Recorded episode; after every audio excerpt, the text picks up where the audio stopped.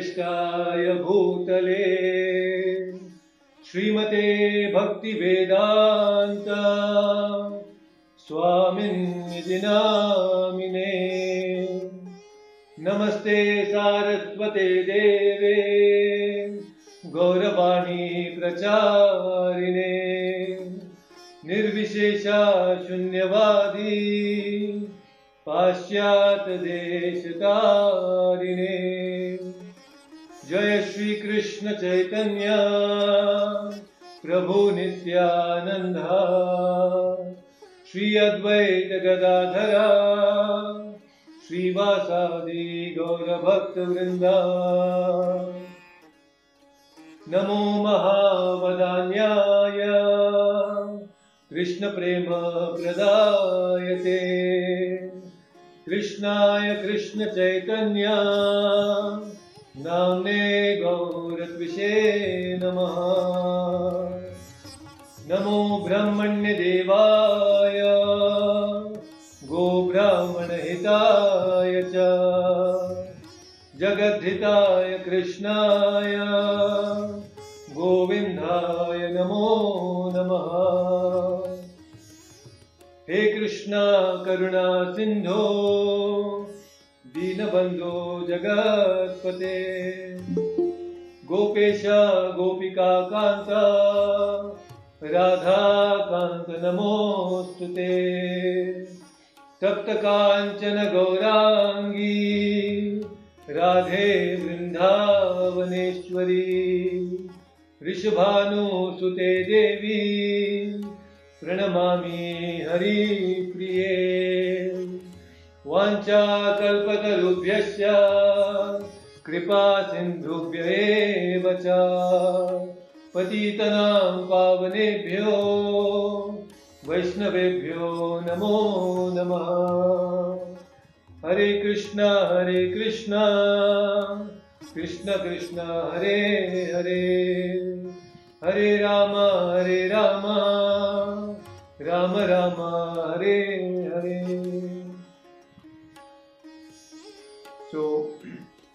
Welcome all of you once again. ॐ अज्ञानतिमिरान्धस्य ज्ञानञ्जनशलाकया चक्षुरुन्मिलितं येन तस्मै श्रीगुरुवे नमः This whole Bhagavad Gita session, I am offering it to my spiritual master, His Divine Grace A.C. Bhaktivedanta Swami Prabhupada, who has inspired me to give this knowledge to everyone that I can come across. So it is only by His grace I am able to speak a little bit on Bhagavad Gita. Otherwise, a fallen soul like me has no qualities or qualification to actually speak on the Bhagavad Gita. So I pray to Him that He gives me intelligence to speak this wonderful topics on the Bhagavad Gita. So in the previous uh, few sessions we have covered until shloka 31 and in the very first section that is from 2.1 to 2.10 Arjuna further had certain doubts which he put forward to Krishna and he surrendered to Krishna Shishyasteham Shadimam Tvam Prapannam so until then he had not surrendered, but in 2.7 Arjuna actually surrenders to Krishna. Please inform me how do I lead my life? How do I fight? So that was discussed in the first section. From 2.11 to 2.30, Krishna gives the jnana. He tells Arjuna, who was so overpowered by compassion, he had that overwhelming compassion due to which that Karpanya had come into his heart. He had become miserly. He had become weak. And Krishna told this compassion that you are showing is a real false compassion. It's not a real compassion. Why? Because this compassion that you are showing is actually for the body and not the soul.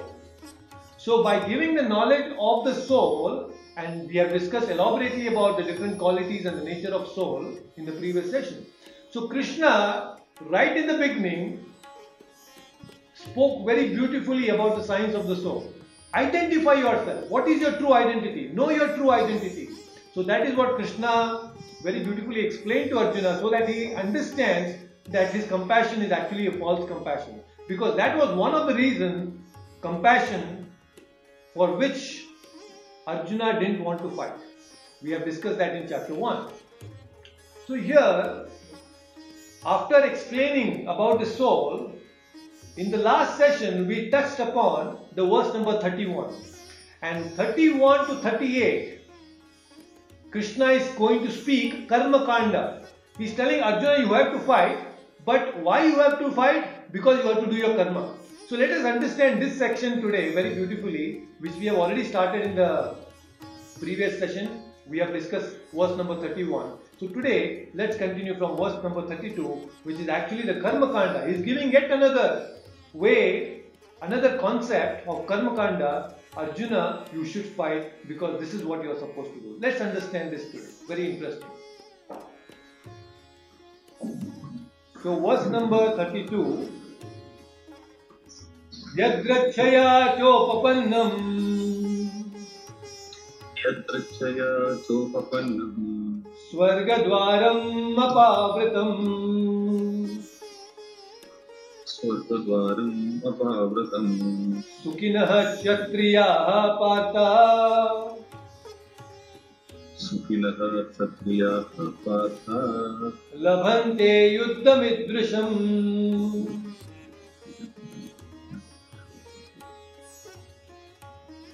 Let's do that once again. यद्रक्षया चोपपन्नम् यदृशः यदृश्यया चोपपन्नम् स्वर्गद्वारम् अपावृतम् स्वर्गद्वारम् अपावृतम् सुखिनः क्षत्रिया पार्ता। सुखिनः क्षत्रियाः लभन्ते युद्धमिदृशम्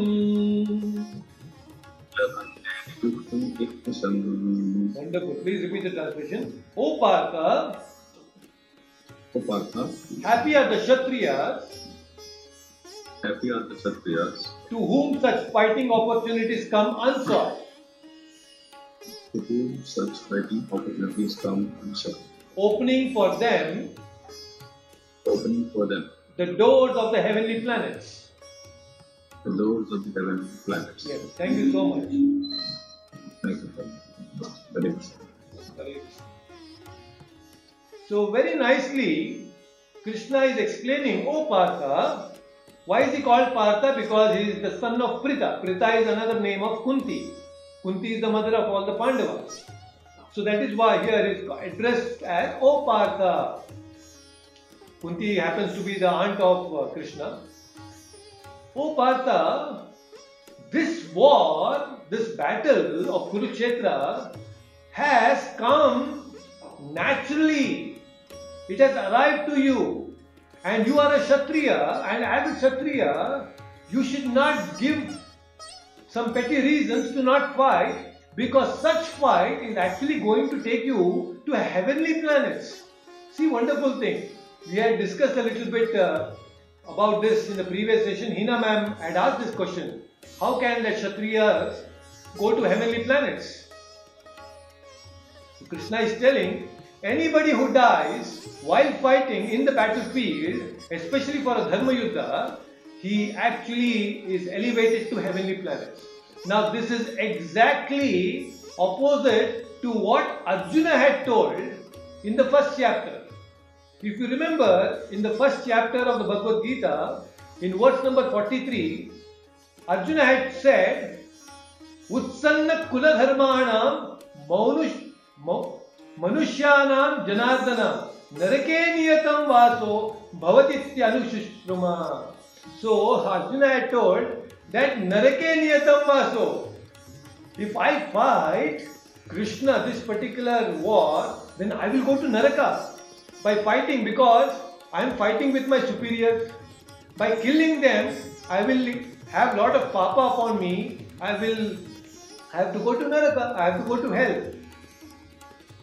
And that is why Krishna is completely giving this counter argument now to Arjuna, saying that, Oh Partha, don't worry about going to hellish planets because you are a Kshatriya and by dying while fighting, you are actually going not to hell but heaven. The doors of heaven will be open for you, and this is true. Even in Garuda Purana, this is explained that how people who fight and when they give up their life while fighting in a yuddha, they are actually elevated to higher consciousness or higher, they are given a better body in the next life. So there is no loss here. It's very, very wonderful. And as a Kshatriya, I have told this Kshatrayate iti Kshatriya. Who is a Kshatriya? One who protects, one who protects the weak, especially the Brahmanas and the women. And not just Brahmanas and women, a Kshatriya is also supposed to protect the Dharma. And Krishna is telling this is the Dharma Yuddha. And a Kshatriya, as a Kshatriya, it is your Dharma to protect. You are a Kshatriya, so you should not give up your Swadharma as a Kshatriya. So this is very beautifully explained and Krishna is trying to elevate that fear of going to Naraka.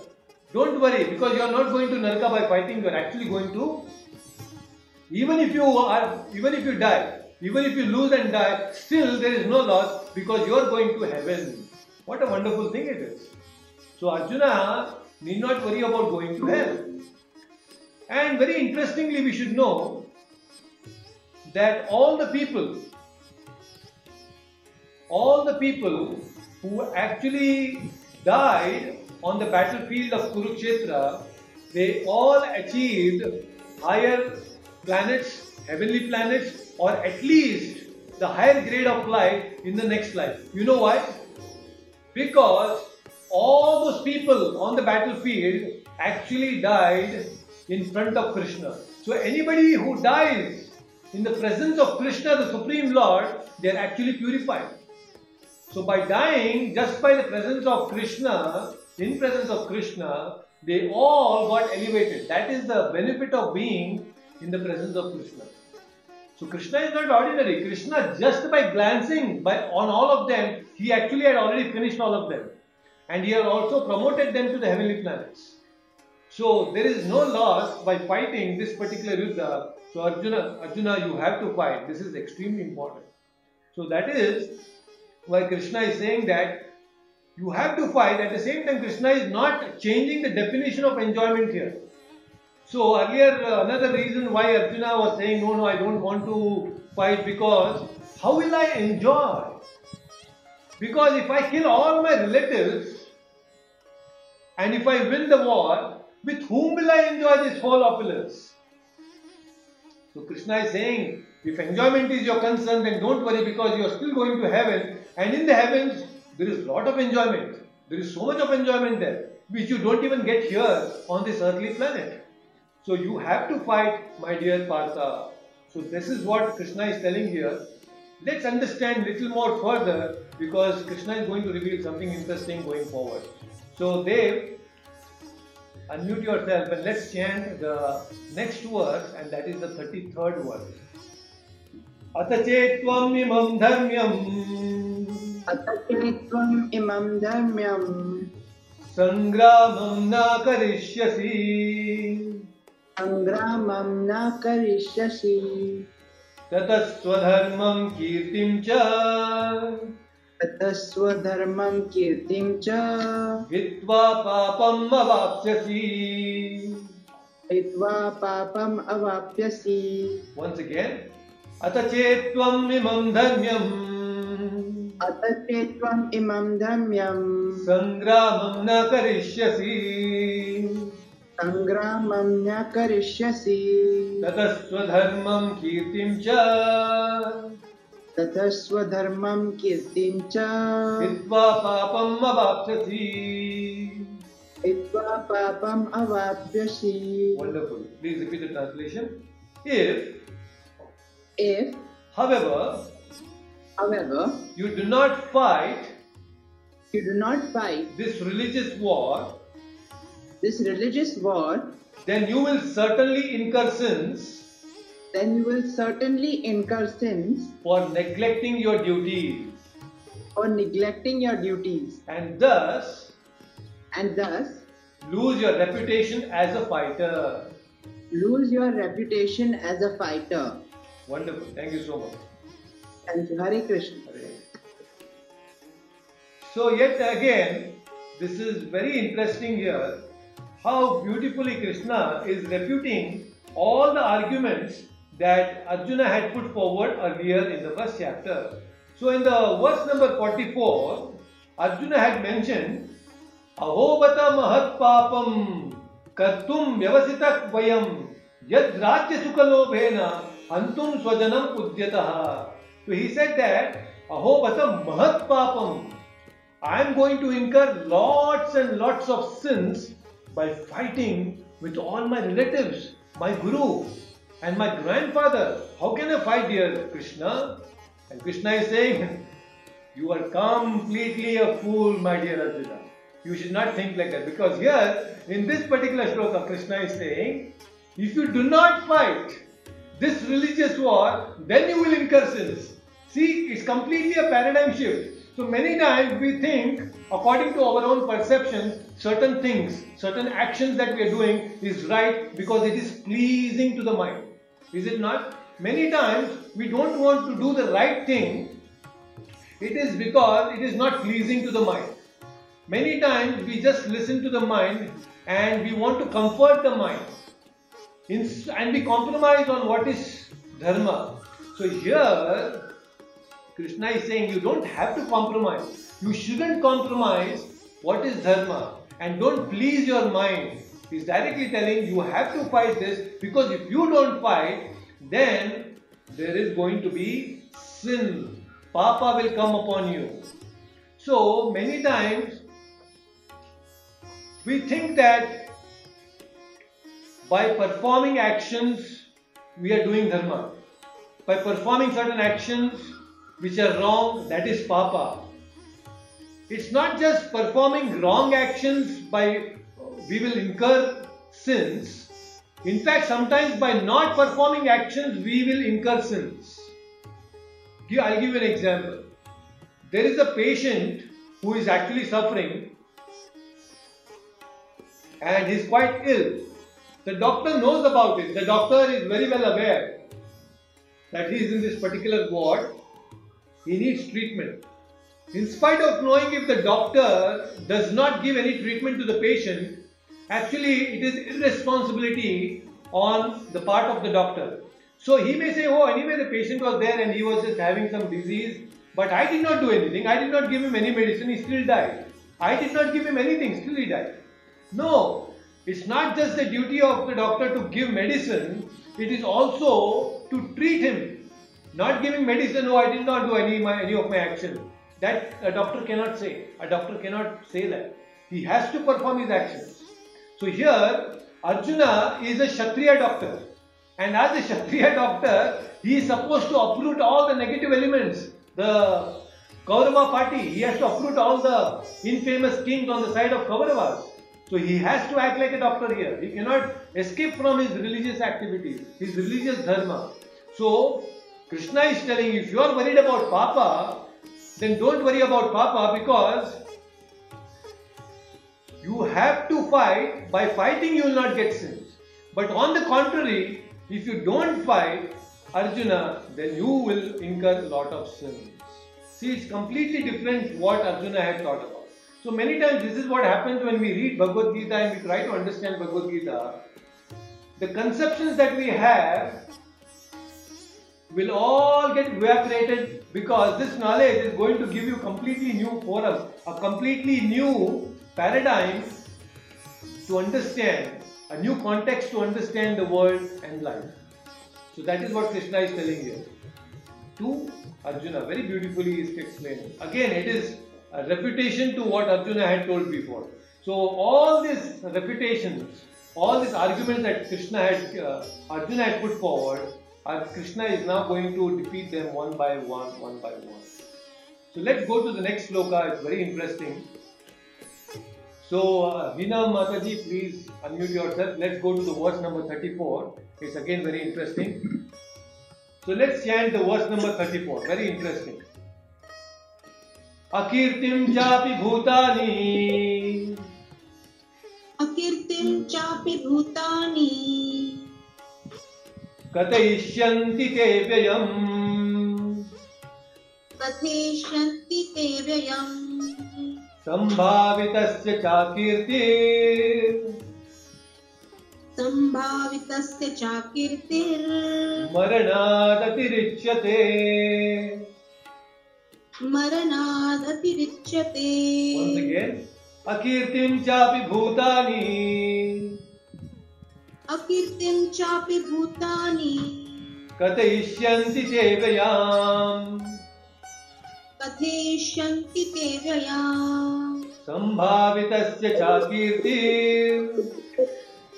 सम्भावितस्य चाकीर्ति मरणादतिरिच्यते।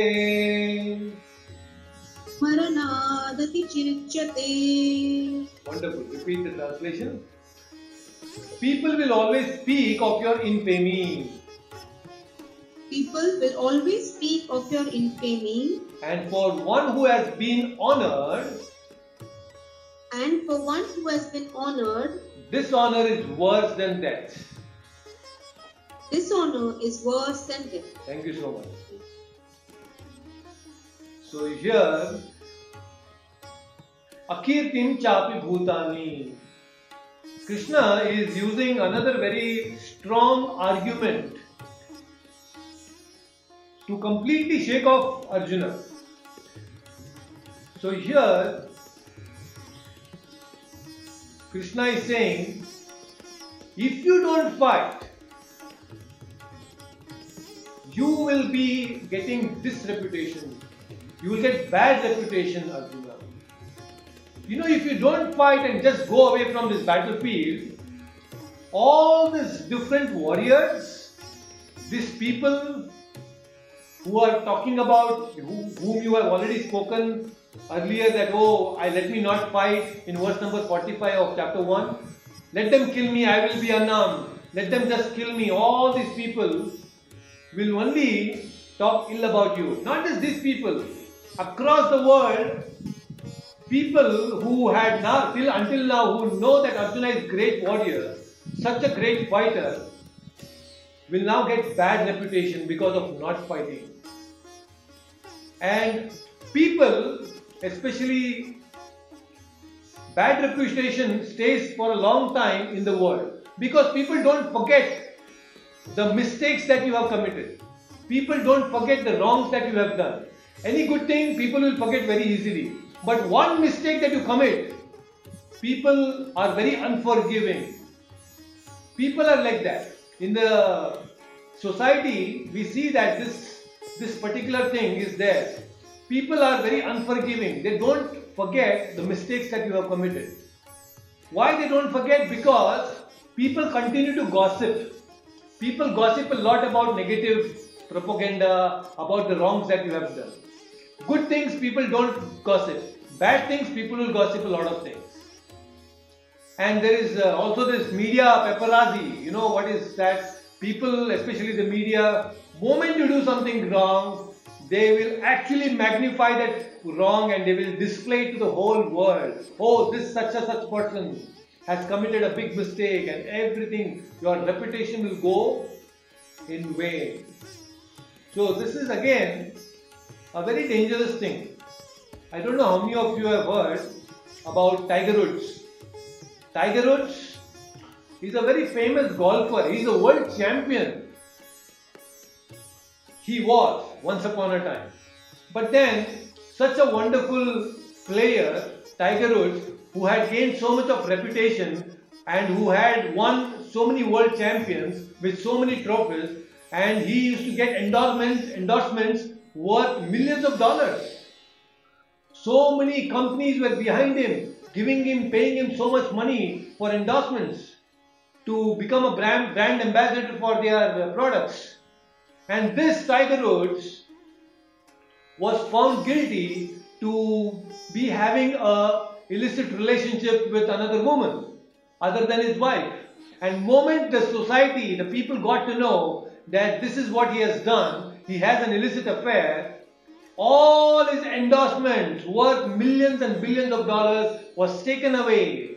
And then publicly he had to give a statement and accept the mistake that he had done. But you see, people will never forgive. And then that is what? It's all gone. All the reputation, so much of hard work, everything gone in vain because once we start our career, we start it with the hope of earning a lot of money. It starts like that. But when people start climbing the corporate ladder and they start getting more and more money, it is not about money later on, it is about reputation. As you climb the Maslow's pyramid, you go higher and higher and higher. People are not worried so much about roti kapda makan and money. It's all about prestige, it's all about reputation, it's all about name and fame. And when you lose that name and fame, which you have gathered with so much of effort, what a disheartening thing it is. The same thing happened with Bill Clinton. I think it was 2000, 2001. President of India, sorry, President of America. And he was again having this affair with Monica Lewinsky and he was impeached. Public could not tolerate. He said, no. How can this person be a president of America? And he was brought down. Why? Because there is a character flaw. People are unforgiving. No matter how big you are, but people will bring you down. Why? Because, oh, there is a mistake. You have a character flaw. And that is unacceptable. That is why we should be extremely careful, extremely careful and very responsible in our duties and we have to perform our actions without compromise, especially our Swadharma. See, even though if we are not a very great person like uh, Tiger Woods, Bill Clinton, or Arjuna for that matter, we should still be performing our Swadharma without compromise. So, this is exactly what Krishna is saying here. So, please do not compromise, my dear Arjuna. You should not act in an ignoble way. Arjuna, please do not act in an ignoble way because you are a Kshatriya. Please do not compromise. So, let us be very careful about not getting bad reputation because you know the way the people will speak to you is very painful and especially when someone is very close to you it becomes very painful and that's exactly what krishna is going to further elaborate in the next verse now so in verse number 35 krishna is going to explain more karan pal i will take your call very soon please until then uh, keep uh, listening to the session. I will take all your calls in the end at 30 minutes. Okay. So now let's go to the verse number 35 and let's understand what Krishna is going to tell further to Arjuna to shake him up. He is in a in, in an illusion, so he wants to shake him up completely. भयाद्रणाद् उपरतम् भयादनादुप्रतम्। मंस्यन्ते त्वां महारथः मनसंचेत्या तव महारथा येषां च त्वं महाबहुमतो। येषां च त्वं बहुमतो। भूत्वा यास्यसि लाघवम् भूत्वा यास्यसि राघवतम्। Once again, भयाद्रणादुपरतम्। भयादनादुपरतम् मंस्यन्ते महारथः मनसंचेत्या तव महारथा येषां च त्वं बहुमतो। येषां च त्वं बहुमतो। भूत्वा यास्यसि लाघवम्। भूत्वा यास्यसि राघवतम् Wonderful. Repeated translation. The great generals The great generals who have highly esteemed your name and fame who have highly esteemed your name and fame will think will think that you have left the battlefield out of fear only. that you have left the battlefield out of fear only, And thus and thus they will consider you a coward. They will consider you a coward. Thank you so much. Thank you, Hare Krishna. So you see another very interesting way Krishna is telling Arjuna, Arjuna, these people who are right in front of you, Karna, Bhishma, Dronacharya, all these people, great warriors, Duryodhana, they will think that you have left the battlefield because of fear out of fear, you are running away from the battlefield. They will never think that, oh, Arjuna is very compassionate and out of compassion, you are not fighting, you are thinking of all these different uh, uh, parameters of uh, going to hell and incurring papa. No, none of these things will be thought by them. They will only think that you ran away from the battlefield. That too out of fear. Now, Arjuna, you can imagine he has already fought so many wars before, he is never fearful. But although he is such a great warrior, if he fights, he doesn't fight and he goes away from this battlefield, then people will think that he has actually left out of fear. And they will think that, oh, it's not just fear, but it is also incompetency on Arjuna's part. All these great warriors on the opposite side, they will think, oh, he is so incompetent. This Arjuna was anyway incompetent. Karna will be even more happier because Karna was an arch rival of Arjuna. He will be even more glorified because now Karna will be so happy because all throughout the world it was known that Arjuna is a great fighter, great archer. But now people will know that Karna is a great archer and that's exactly what he wanted to display. Karna will be very happy if Arjuna runs away from his battlefield. And Krishna doesn't want that to happen because Krishna wants to prove to the world that Arjuna is a great warrior. Isn't it? So, let us understand what are they going to do here? Krishna is saying that it is, they will think, they will use foul language against you. So be very careful. All these people they are going to think that it's fear and incompetency on your side. Why? Because, see, we all are trained from childhood to see only actions and not our intentions. When we look at people, we look only at the actions. We don't look at the intentions of the people. Right? Many times it happens. So, when people will see Arjuna running away from the battlefield, they will only see his action of going away, running away from the battlefield. They will not see his intentions behind going away from the battlefield. That is how we are all trained. Our motive, motivations are not seen by the world. Whenever we have perform some actions, please understand, the motivations with which we do certain actions are not seen by the world. They see only the actions. And that happens. I'll tell you in my own case, it happened once when I was in ashram. I was coming back from a certain service and I was really hungry. And when I went to the dining room, the dining hall that we had for all the devotees, all the brahmacharis, I was quite late and everybody had almost done with their prasadam. And when I saw that I was taking prasadam, the sweet was all over. And I really like sweets.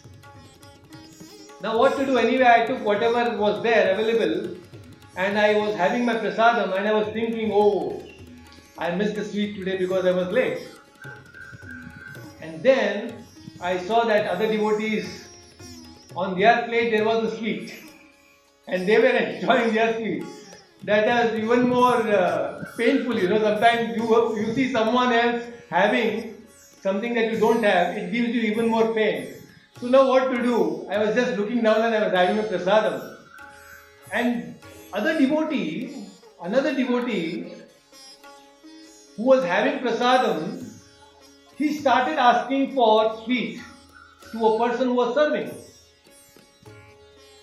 I was thinking, oh, what is this?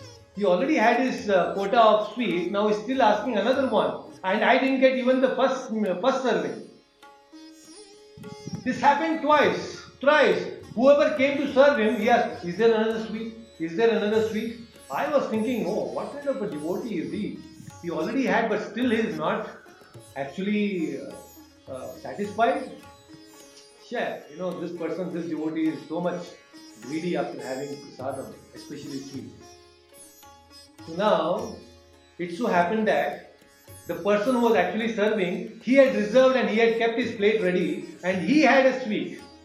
This person who was serving the sweet, he came and he asked, Prabhuji, do you want a sweet? I'll give you. Then this devotee who was asking for sweet, he said, No, no, no, no, no. I already had mine. It's not for me. But I saw this person, this Rasagna, he has not got sweet because he came late. Please give the sweet to him. I was shattered within. I was thinking, oh, this devotee is asking more and more sweet for himself, but actually he was asking the sweet for me. I was so confused. You see, I felt very bad about it. And I thought that how I actually judged this person. I saw only his actions, but I did not actually see his intentions and motivations. So many times in life, it so happens that we see the actions of people, but we don't realize the motivations and intentions of the people. And that is why a lot of misconceptions, lot of uh, confusions, and there will be sometimes quarrels and fights between people just because we don't clarify our intentions to the people. So many times there is miscommunication. Miscommunication not just verbally, but there is a miscommunication even in terms of mentally understanding certain actions of people. So, whenever you perform an action and you know that people have not understood, it's better to clarify your intentions also so that people know what it is for. So, it's very, very important. A best, a very good communicator not just communicates verbally what he wants to speak, but he also speaks out his intentions. He doesn't speak just the content, he also speaks his intentions, and that is a good communicator. It's extremely important because people don't have most of the time that ability or the time to go and ask you to seek clarifications from you. They will just see your actions. Many times that doesn't happen. So please understand that this is what Arjuna will be understood like because people will see only his actions and not his motivations beyond behind the things that he's doing. And this is called, this particular thing is called as attributional error. Have you heard about this attributional error? Attributional error means we try to attribute certain motivations, our own motivations to people's actions. Let me tell you this. If you see a person who is overeating, if a person is overeating, then you think that, oh, this person is such a glutton. He is, uh, uh, he, uh, he's so greedy. He's eating so much. But if I eat more, if I overeat, then oh, I was hungry. That's why I'm overeating. See how we justify our actions. If others overeat, he's greedy, he is a glutton. But if I overeat, no, no, I was very hungry. If others sleep more, oh, such a kumbhakarna he is. He's such a lazy person, always sleeping, always sleeping. But if I oversleep, oh, I was very tired. You know, I was so tired, I had work. We try to justify our actions. You see, this is how, when it comes to us, we try to justify. When it comes to others, we try to blame them. So, this is called attributional error. So, we should not get in this loop. We should never develop this quality of attributing wrong things to others. It is not good. So Krishna is telling all the people on the Kaurava side, they will apply this attributional error to you and they will think that you are an incompetent fighter. So don't do this Arjuna, don't run away because these people are not going to leave you. They will never understand your motivation. Right? So very interesting here, very interesting. So let's go to the next words. Avachyavadam shabhavun अवाक्ष्यवादांश्च बहून्। वदिष्यन्ति तवाहितः वदिष्यन्ति तवाहितः निन्दन्तस्तव सामर्थ्यम्। निन्दन्तस्तव सामर्थ्यम्। ततो दुःखहतरं तु किम्? ततो दुःखरहतं नु किम्? Let's do that once again. अवाच्यवादां च बहुम् अवाच्यवादां च बहून्। वदिष्यन्ति तवाहितः। वदिष्यन्ति तवाहितः। निन्दन्तस्तव सामर्थ्यम्। निन्दन्तस्तव सामर्थ्यम्। ततो दुःखहतरं नु किम्? ततो दुःखतरं नु किम्? Please repeat the translation. Your enemies, enemies will describe you Your enemies will describe you in many unkind words in many unkind words and scorn your ability. and scorn your ability. What could be more painful for you? What could be more painful for you? Thank you so much. And Hare Krishna. Hare Krishna. So again, Krishna is continuing to say that how all these people, your enemies on the opposite side, they will speak very unkind words and they will scorn your ability, O Arjuna. And especially for any responsible person, when he gets a bad pain, it's very difficult for him to digest. It is worse than the death. For a Kshatriya, if he dies on the battlefield while fighting, is a great victory for him actually. But when somebody tells him or brings him infamy, that is very painful. It is as good as death. It is like death for a Kshatriya. So Krishna is telling that these people will scorn your ability. Just like when there is a black dot on a white board or on a white wall, the black dot becomes very easily noticeable, isn't it? So similarly, a person of character, when he does even a small mistake, that will be immediately noticed because people are constantly looking at you. Oh, it's a pure character, pure character. But then one black dot, a small dot, will be easily noticeable. And Arjuna, with such high caliber and high character, when he commits this mistake of not fighting, then people are going to scorn his ability. See? So we, especially when we are acting in a responsible way and we are in a very responsible position in society, we have to be very careful about uh, actions that we perform. Very, very careful. People will not forgive us. And that is why today, you know, people have lost faith in many great saints also, many great, uh, this spirituality, many people are uh, not taking it up. Why? Because there are so many swindlers in the name of saints. We have seen so many cases recently. All people, you know, many people uh, in the saintly behavior, oh, as if wearing the saffron robes and then having all this big, big mustache and having tilaka, all great things. But then when they act in a very abominable way, people lose faith in the whole system of spirituality. So that shouldn't happen. So people in a responsible position, especially people in the spiritual position, should act very responsibly. And when they don't do, when they fall down from their position, it becomes very difficult. People are going to use all ill names. They're going to use bad uh, words and all those things will happen. And words are very powerful, isn't it? Words are much powerful than sword. Chanakya Pandit, we all know Chanakya Pandit. Chanakya Pandit says he is one of the greatest politicians that India has ever known. So Chanakya Niti is very famous. So Chanakya, he says, Jivagre Vasati Lakshmi, Jivagre Mitra Bandavaha. What it means, Jiva, Jiva means tongue.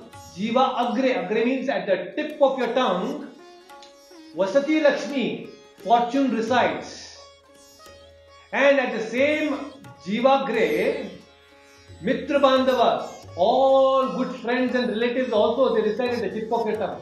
Because a person, when he speaks very pleasantly, a person who speaks with compassion, a person who speaks good, then fortune is on his side. Good people are on his side. His relatives and family members are on his side because he's a very pleasant speaker. He never hurts anyone. But on the contrary, if you don't use good words, then there is misfortune. People will not come close to you. That is the power of words. Words are extremely powerful. At this point, I want to share a short story. You know, there was this group of frogs. All these frogs were passing through a forest, and as they were passing through the forest, suddenly two of the frogs accidentally they fell into a pit. And when they fell into the pit, it was quite deep. But they thought, okay, let us try. And they started jumping and trying to get out of the pit. And it was quite deep, and all the other frogs on the periphery they thought, oh, it's quite deep, and these two frogs are not going to make it up, so they are going to die in this pit. And the pit, the two frogs in the pit, they were trying to jump more and more with full force, but they were unable to do so. And after some time, the frogs on the top, they started yelling at these two frogs, Hey, come on, you are gone now, you are not going to make it up, you are going to lose, you are going to die here in the pit. Please don't unnecessarily put all this effort, you will become weak and die even sooner. So, all this group of frogs on the top, they started yelling at these two frogs, Don't jump, don't jump, just be there and die. This is what is going to happen. And one of the frog inside the pit, listening to these frogs on the top, he lost all his hope. He thought, yes, what these people are saying is right. Because I have tried so much. I have tried my best to jump out of this, but I'm unable to do. I don't think I'll be able to make it out. So I'm going to die. And he actually died. Listening to all these other frogs, he actually died. But the other frog, he didn't give up. He started jumping more and more and more and more. And the frogs on the top are telling him, hey, come on, don't do this. You're going to die. See, your friend has already died. You're going to die soon. Why are you simply trying hard? Give it up. Don't. But this fellow, this frog, was very determined and he was jumping, jumping. And finally, he actually jumped so hard, he came out of the pit. And all this other group of frogs, they were astonished. Hey, how did you make this? How could you do this? You see that other frog actually died. And we were telling you so much not to try, but still you tried. What made you, what inspired you to continue? Don't, didn't you hear that, you know, we were actually telling not you not to jump? And this frog said, Actually, I'm deaf. I can't hear what you're saying. I'm deaf and I could not hear any of these things that you were saying. I, I thought by your actions that you are actually inspiring me to jump out. And because seeing your actions to come out, I was inspired and that is how I came out. I could not hear anything. By the way, thank you so much for inspiring me. This is what this frog says. So, my dear friends and devotees, we should know that words have the power to kill you, to you know completely put your make you incompetent and take away your confidence. At the same time, this words also have the power to give you a lot of confidence. So, this Arjuna, who is such a great warrior, if he listens, oh, he's an incompetent person, he is uh, uh, he is good to be Brihanala only. He is simply an Arjuna. He is actually not Arjuna, he is Brihanala. He is incompetent. How will he feel? How will we feel when somebody tells us if there are others whom we are not related, if they speak something wrong to us, we may become angry for some time and we may also yell at them and we can equally have a verbal war with them. And we forget after some time. But if somebody very close to us husband or a wife, especially when you speak and you start speaking ill words, ah, you just cannot forget. You just cannot forget. And especially the women will not forget. Even after 20 years, they will remember, oh, 20 years ago you had told me like this, and this is how I had felt. I know men will laugh and they know very much about this kind of situations, and they must have had some experiences like this. Women have very good memory, especially when you have told something wrong against them. Ha, they will not forget. My wife doesn't forget. She still remembers what I have spoken few years ago. and she will remind me, this is what you had told me. Oh my god, what is that incident I must have forgotten, but still it is there in her mind. So, anyways, the thing is, bad words and infamy are not good for a Kshatriya. Uh, by the way, there is a very nice incident uh, in Mahabharata when this Jayadratha had tried to kidnap Draupadi in the Vanvas. He was wanting to kidnap and he took away Draupadi, and that is when the Pandavas caught him. And Bhima, you know, he bet him like anything. He was uh, full blue and black. This Jayadratha was about to die. But then Yudhishthira said, No, no, no, no. He's still our brother in law because he is married uh, our sister, who is actually the sister of Duryodhana. Jayadratha should not be killed. He is our brother in law. And then, you know, we still have to punish him. Bhima said, We cannot leave him like that. The kind of action that he has performed, he should remember all throughout his life. And then Jayadratha was shaven.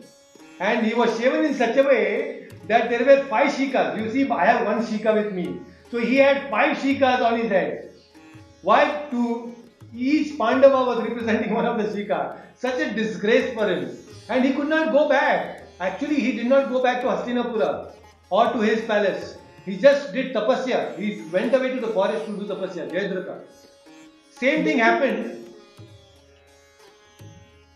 Same thing happened to Rukmi as well. You know who is Rukmi? Rukmi is the brother of Rukmini Devi. Rukmini is the the primary queen of Krishna, the very first uh, queen of uh, Krishna. So Rukmi, this brother of Rukmini, was very much against the marriage of Krishna and Rukmini. In fact, he wanted Rukmini to get married to Shishupala. And that is how we know this famous story that Krishna, a hero, he comes. Why does he come? Because Rukmini had written a very beautiful love letter. Probably this was the first love letter written in the history of our uh, country. so Rukmini had written a love letter and sent across through a Brahmana to Krishna. And then it's very beautiful actually. Sometimes I would like to mention about this uh, love letter of Rukmini. And then Krishna was so impressed by reading this love letter of Rukmini that he comes and kidnaps because Rukmini is asking, Krishna, please come and kidnap me. So Krishna comes and kidnaps Rukmini, and that is when she, Rukmini also, the brother of Rukmini, was following and trying to stop Krishna to take away uh, Rukmini. And then Krishna, with his Sudarshan Chakra, fought with Rukmini and defeated him. And then there also, Rukmini said, Please don't kill my brother. Krishna said, I will still have to punish this fellow. And what did he do? I will not kill him, but I will shave half of his head. So Rukmi's head also was, and for a Kshatriya, such an act is actually as good as death. As good as death. So infamy is not easy to take. Not easy to take. So bad words, words are very powerful, and such actions are all there because Krishna Krishna is telling this Arjuna because Arjuna this can happen happen to you as well. So please, please, please don't run away from the battlefield. You have to fight. Do your swadharma. Very interesting. So good, very nice. So Lasya has joined. Lasya, unmute yourself. Yes, sir. So let's chant the next shloka that is shloka number 37. So very interesting shloka again. So here Krishna is going to share something interesting. हतो वा प्राप्स्यसि स्वर्गम् ततो वा प्राप्स्यसि स्वर्गम्। जित्वा वा भोक्ष्यसे महिम् जित्वा वा भुक्ष्यसे महिम् तस्मादुत्तिष्ठ कौन्तेय। तस्मात् उत्तिष्ठ कौन्तेय। युद्धाय कृतनिश्चयः। युद्धाय कृतनिश्चया। Once again, हतो वा प्राप्स्यसि स्वर्गम्। हतो वा प्राप्स्यसि स्वर्गम्। जित्वा वा भोक्ष्यसे महिम् जित्वा वा भुङ्क्षसे महिम् तस्मादुत्तिष्ठ कौन्तेय तस्मात् उत्तिष्ठ कौन्तेय युद्धाय कृतनिश्चयः। Yudhaya Krita Nishchaya. Wonderful. Please repeat the translation. O son of Kunti. O son of Kunti. Either you will be killed on the battlefield. Either you will be killed on battlefield. And attain the heavenly planets. And attain the heavenly planets. Or you will conquer. Or you will conquer. And enjoy the earthly kingdom. And enjoy the earthly kingdom. Therefore, Therefore, get up and fight with determination.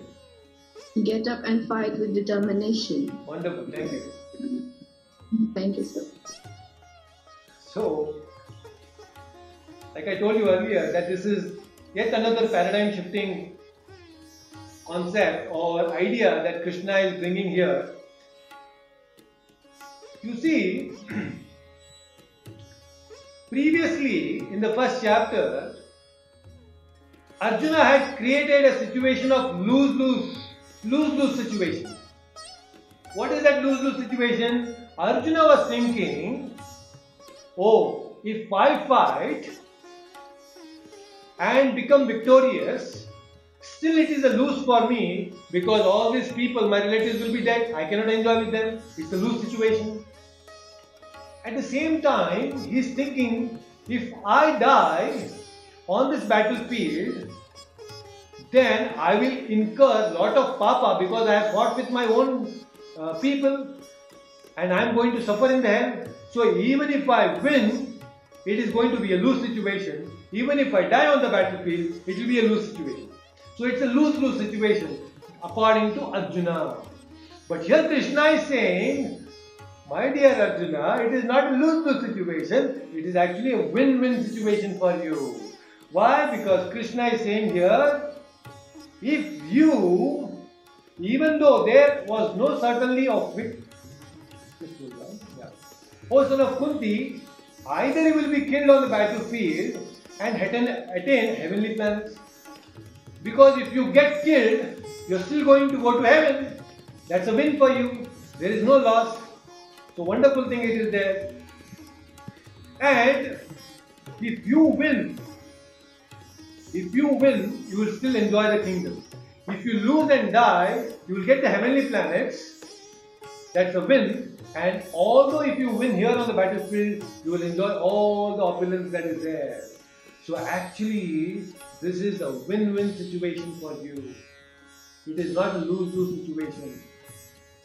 So, this is how a Kshatriya should have a proper understanding of fight, proper understanding of Swadharma. Each one of us. We all will have our own battles and we have to have the right understanding of the battles that we are fighting in our day to day life. We should never give up our battles. We should always fight. Don't worry about the results. Don't think about the results because results are not in our control. It is not in our hands. So here, I want to mention a very nice uh, story, a short story about King Yashomanta. This uh, Yashomanta king, once he had gone to battle and he had fought very valorous, very uh, uh, with full valor, but it so happened that he was overpowered by the enemies and Yashomanta, he actually was defeated and he had to flee from the battlefield. So this Yashomanta king, he was coming back to his own kingdom. And while he was coming back, before he could reach the kingdom, the news had already reached the queen. And queen got to know from the spies that Yashomanta, the husband, the king has lost and is coming back to the kingdom.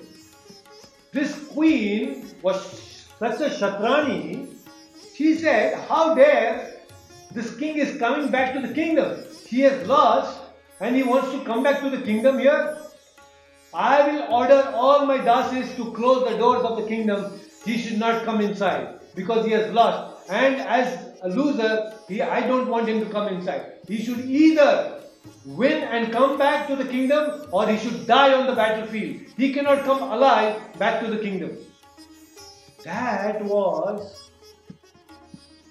what the queen said. Just imagine. So, very beautifully, the culture was there in the Vedic times. Women were not weak. See the power of the Shatrani. They were extremely powerful, and they are saying, she's saying, my husband, although you know, husband, you know, she, oh, my husband, my dear husband, please come, I'll take care of all your wounds and I will nicely uh, put the bandage on you. No, he's saying, you better die. That's the Kshatriya rule. On the battlefield, you are supposed to die. Don't come back. So, uh, that was the mood earlier, but of course, that is not the mood today. And uh, at least, as much as possible, we should encourage. We should encourage our uh, uh, family members, we should encourage our uh, friends to do their duty, to do their swadharma, not to run away from the swadharma. Understand these principles and help them. Please help them.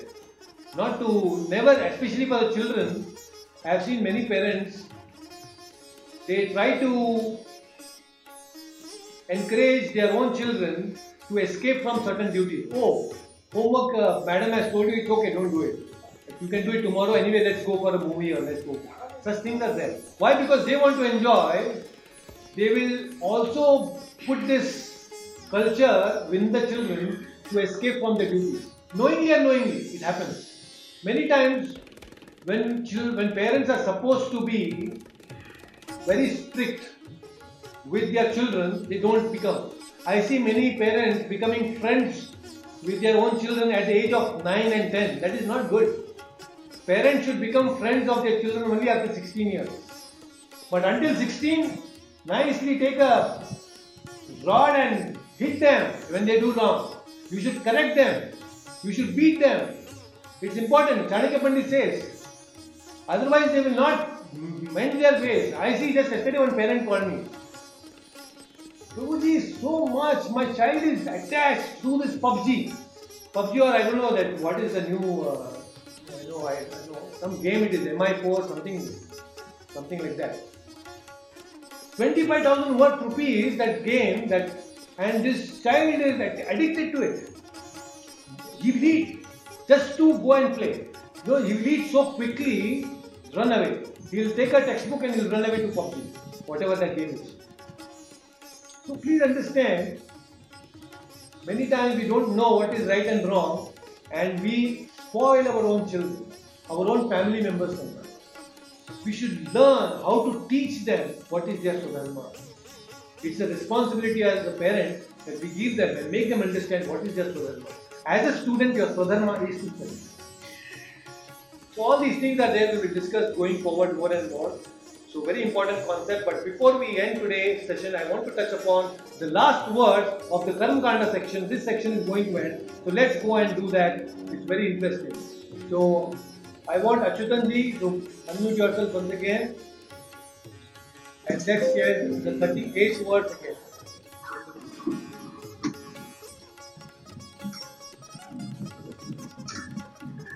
Okay सुख दुखे के सुख दुखे के लाभा लाभो जया जयो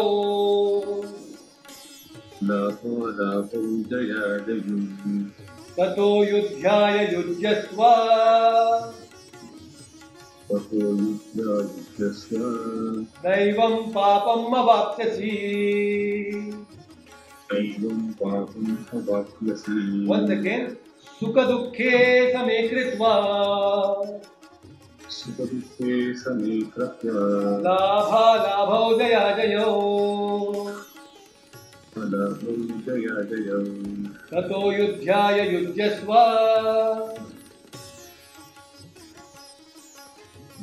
Jaya Jaya. नैवं पापम् अवाप्स्यसि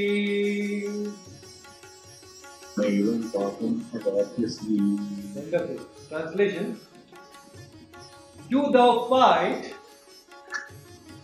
Do thou fight for the sake of fighting for the sake of fighting without considering happiness or distress, without considering happiness or distress, loss or gain, loss or gain, victory or defeat, victory or defeat. and And by so doing, by so doing, you shall never incur sin. you shall never incur sin. Thank you so much.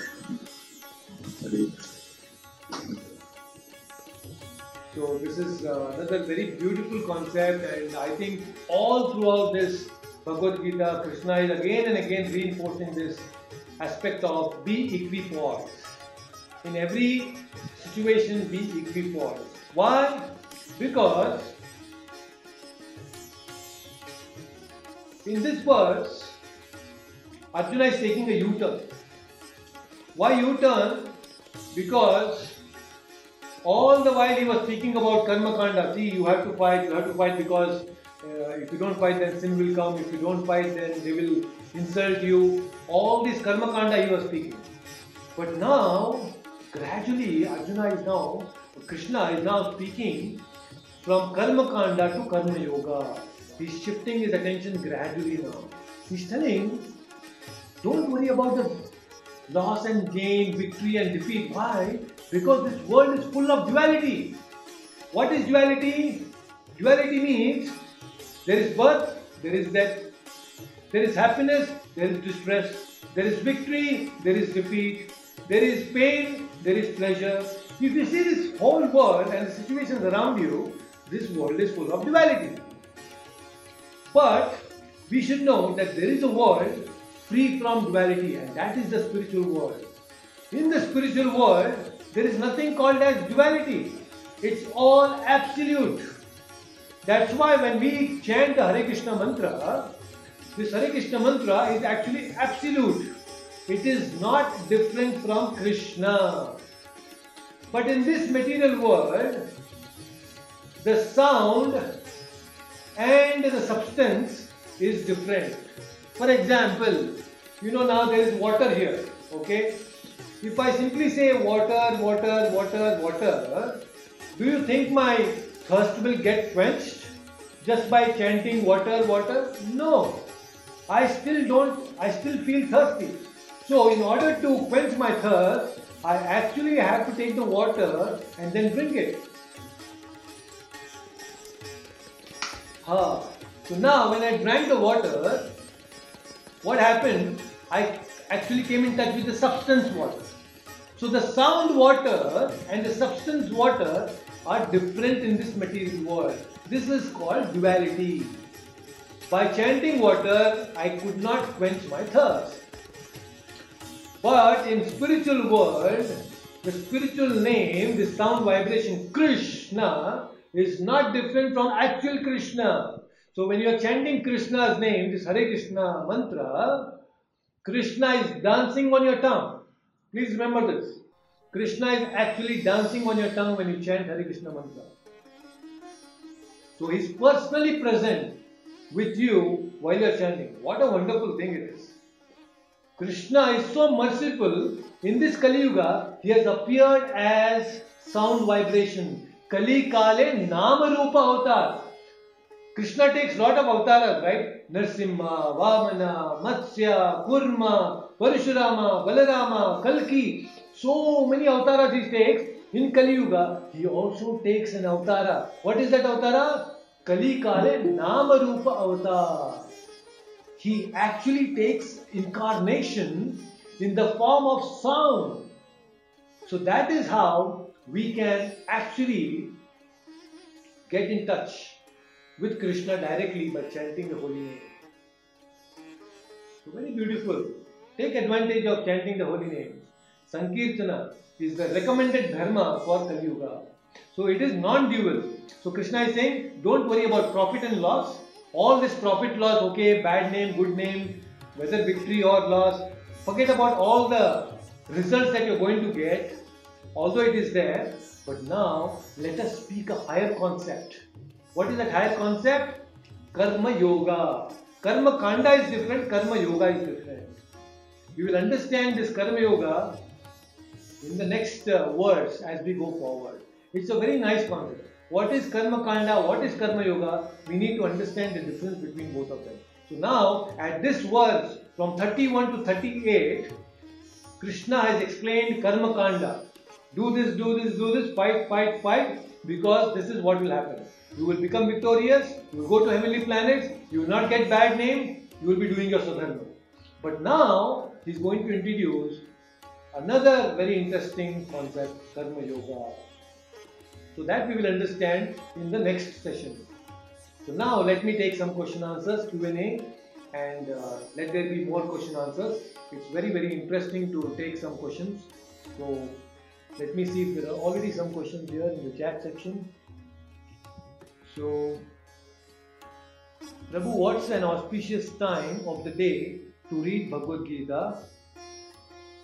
Okay.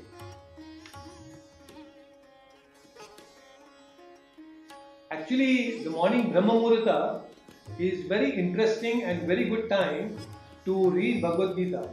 So, what you can do is, what is the Brahma Muhurta? 96 minutes before the sunrise is called the Brahma Muhurta. Two Muhurtas. One Muhurta is 48 minutes. So, two Muhurtas before Brahma, before the sunrise is called the Brahma Muhurta. Brahma Muhurta is a time when even the Devatas are actually worshipping the Supreme Lord. And this early morning time is very good time because the Sattva Guna, the Sattva Guna is predominant during this time and any spiritual activities you do is going to multi have multifold effect on you compared to the other times of the day that you're going to do.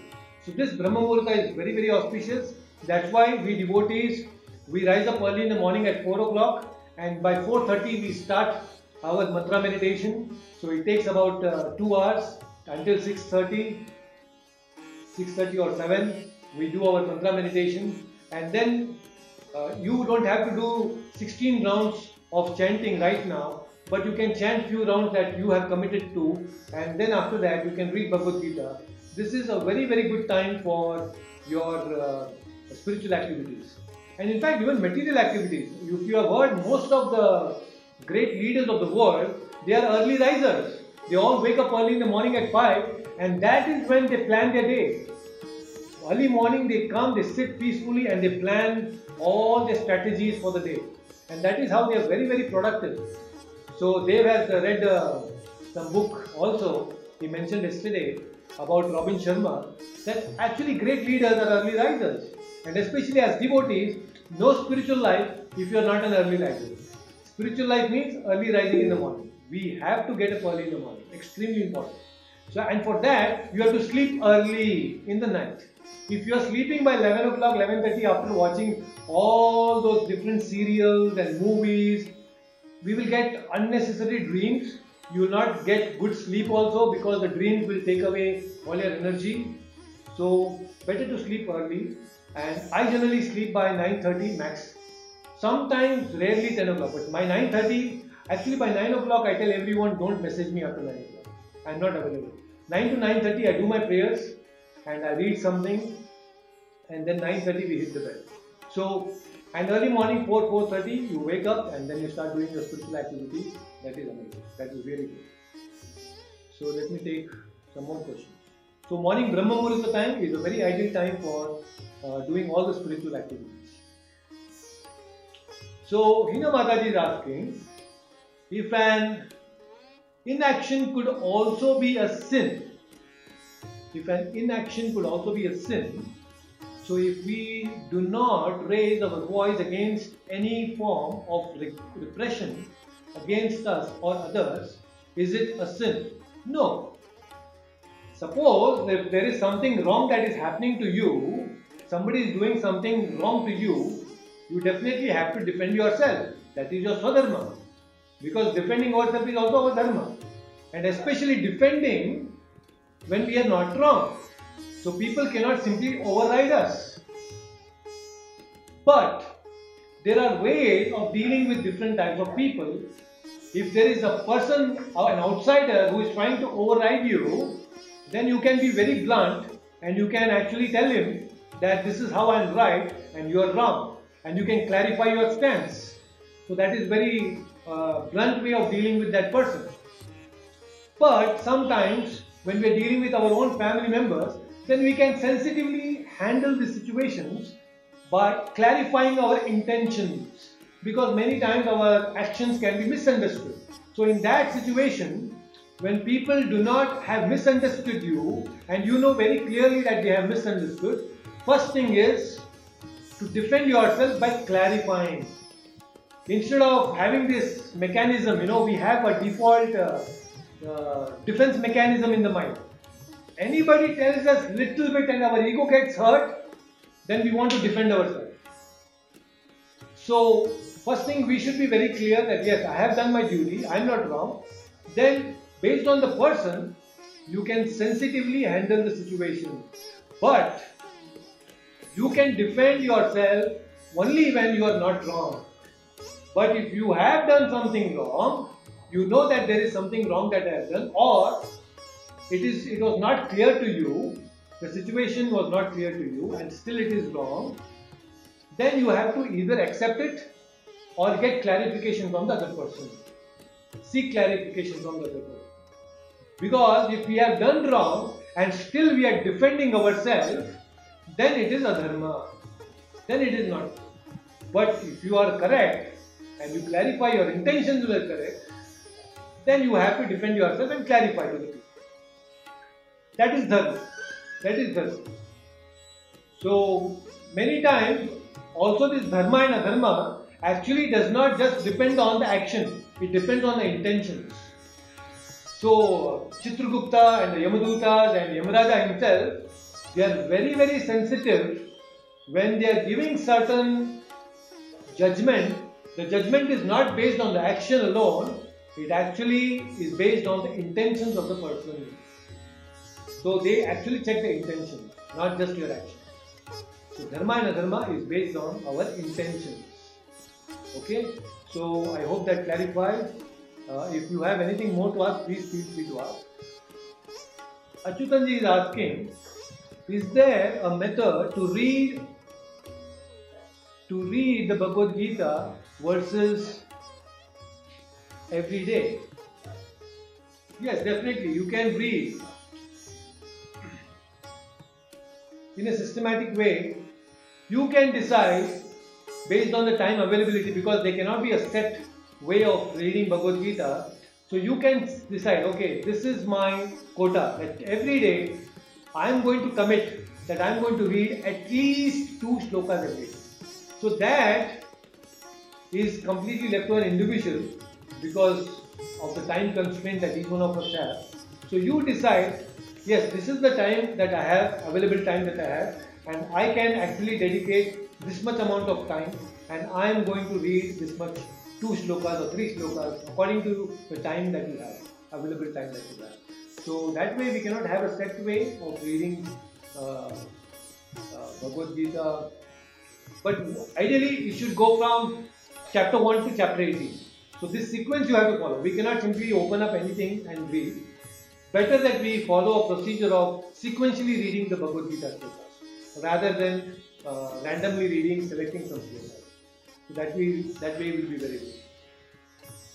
So Vinodji is asking, when you chant the mantra, how important is to have the mala with you?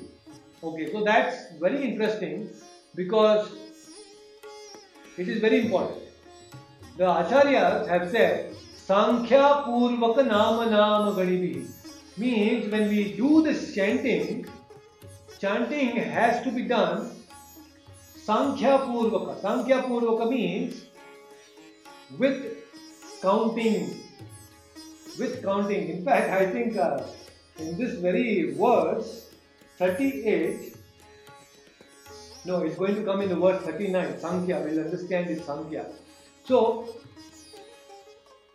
counting is important because when you hold the mala and chanting, chanting the sound vibration, you are engaging your tongue. At the same time, you are engaging your ears. At the same time, you are engaging your another sense of touch. So your uh, tongue, your ears, and the touch is all. And if you have the picture of the Lord, you are actually engaging even your eyes while chanting. And this is meditation.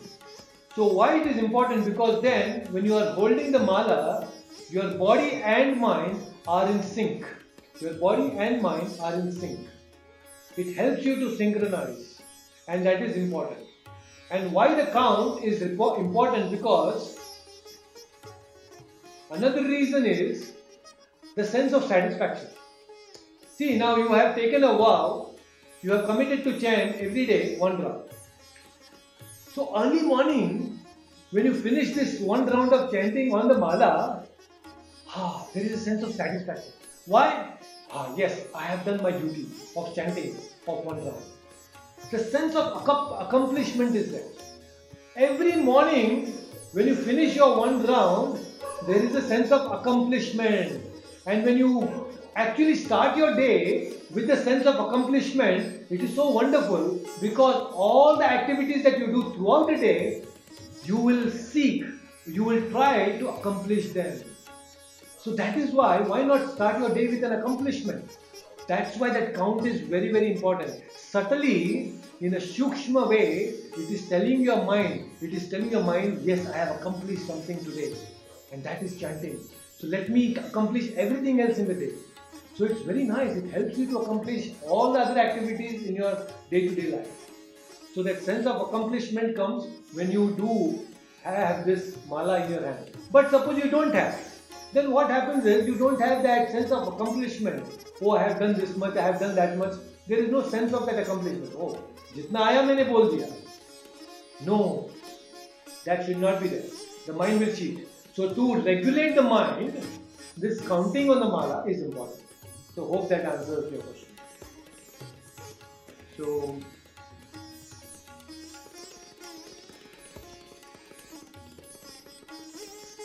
here, so Rasya is asking, I think she has logged in from another device.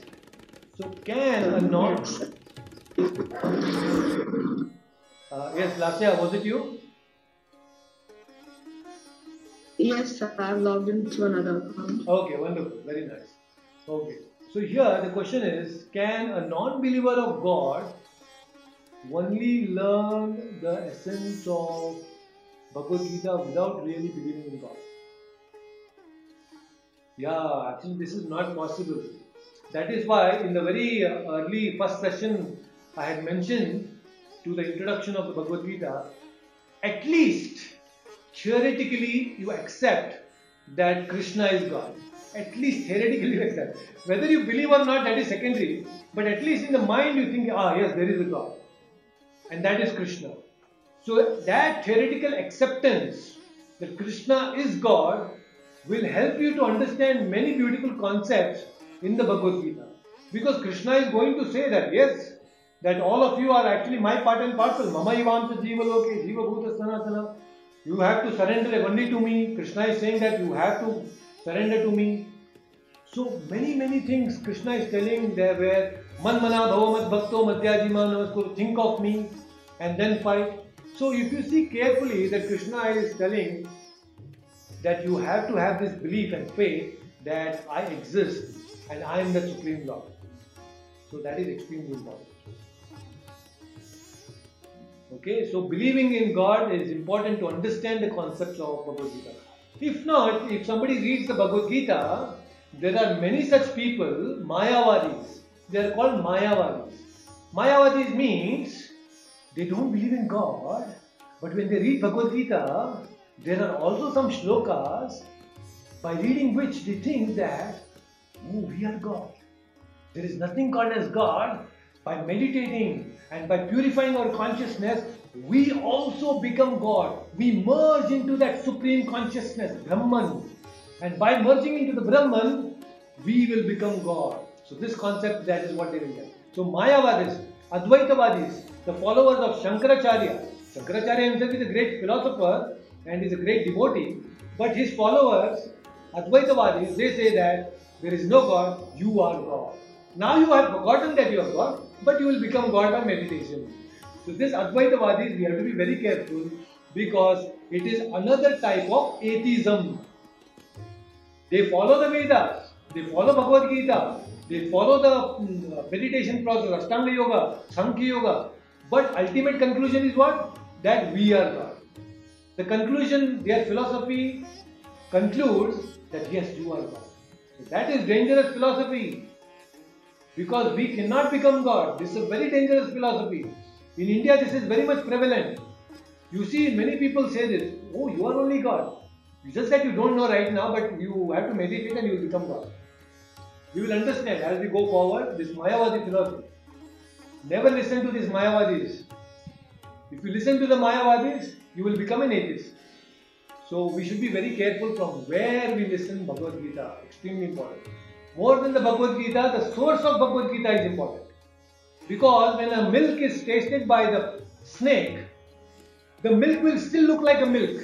But if you drink that milk which is tasted by the snake, it is poison. It will actually hurt you. So when you listen Bhagavad Gita or the Vedas, which is tasted, which is coming from the mouth of a non-devotee, non-believer of God, instead of giving you the correct conclusions, he will give you wrong conclusions and it will destroy your devotion. It will destroy your spiritual life. So that is why it is important to hear from the appropriate source, from the parampara, to listen this knowledge from parampara. So that is why, uh, please uh, don't listen to Bhagavad Gita from non-believers. I'm not saying you should listen only from me. You can listen from devotees. Lot of Vaishnavas. I explained to you about the four paramparas. So anybody coming in the four parampara, Brahma parampara, Rudra parampara, Sri parampara, Kumara parampara, you can listen Bhagavad Gita from there. That's important. So Hina Mataji is asking, Prabhuji, what is the significance of the number 108?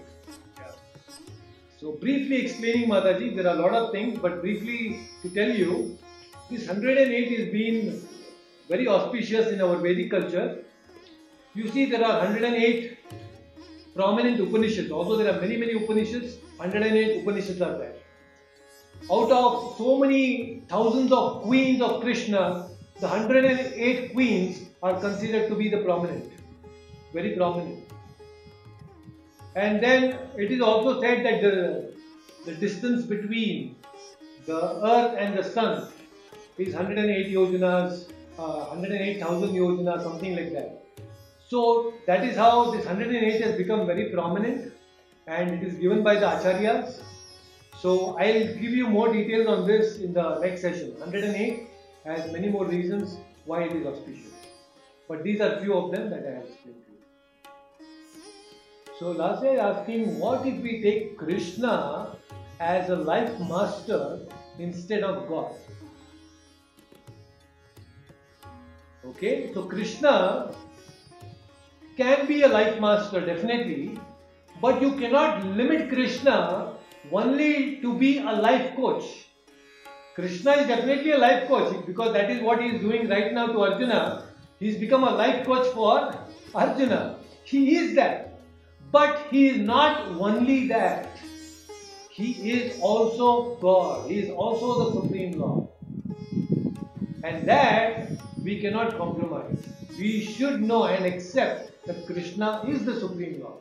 Because if you don't accept Him as the Supreme Lord, then how will you have intimate relationship with Him?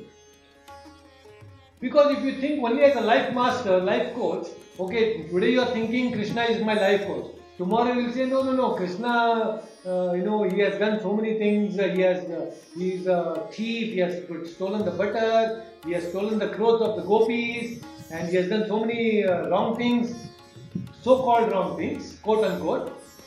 then you may think, no, no, no, I don't want this person to be my life coach. I want Shiva. Shiva, I think, is very good life coach. But then you see Shiva also, sometimes he gets angry. No, no, let me go to Brahma. Brahma is very peaceful. You know, we can go on like this, changing life coach. But we should know that Krishna has a very special position as God. And that is why we need to take him as a supreme Lord. It's extremely important. Extremely important. So, uh, yes, Hinaji is asking, okay, Prabhuji, thank you. In any of the next session, could you please explain about Sanatan Dharma? Okay. So, Sanatan Dharma, like uh, we will definitely touch upon more about it, but like I told you, the basis for Sanatan Dharma in the previous session we discussed that the quality of the soul, the intrinsic inseparable quality is to serve and to love. The Sanatan Dharma, the basis for Sanatan Dharma is to serve and to love. But if we don't have this attitude of service and attitude of love, then Sanatan Dharma will not be understood properly. So the basis for Sanatan Dharma is this, because this is what Sanatan Dharma teaches. What is the Sanatan Dharma? Way of life. Way of life can be understood when it has a foundation of love and service. So we will definitely touch more upon this Sanatan Dharma also. Very interesting. So that's it for today. So thank you so much, and uh, we will definitely, definitely meet again next Sunday with morning, uh, many more slokas. And I will share some other sessions also about certain in- interesting things, interesting topics, uh, and you can listen to them in the time. Thank you, Vinodji. Thank you, Ina Mataji, and uh, Achutaji, everybody. Uh, we will meet again next Sunday. Thank you, Prabhuji. Hare Krishna. Yeah, take care. Hare Krishna.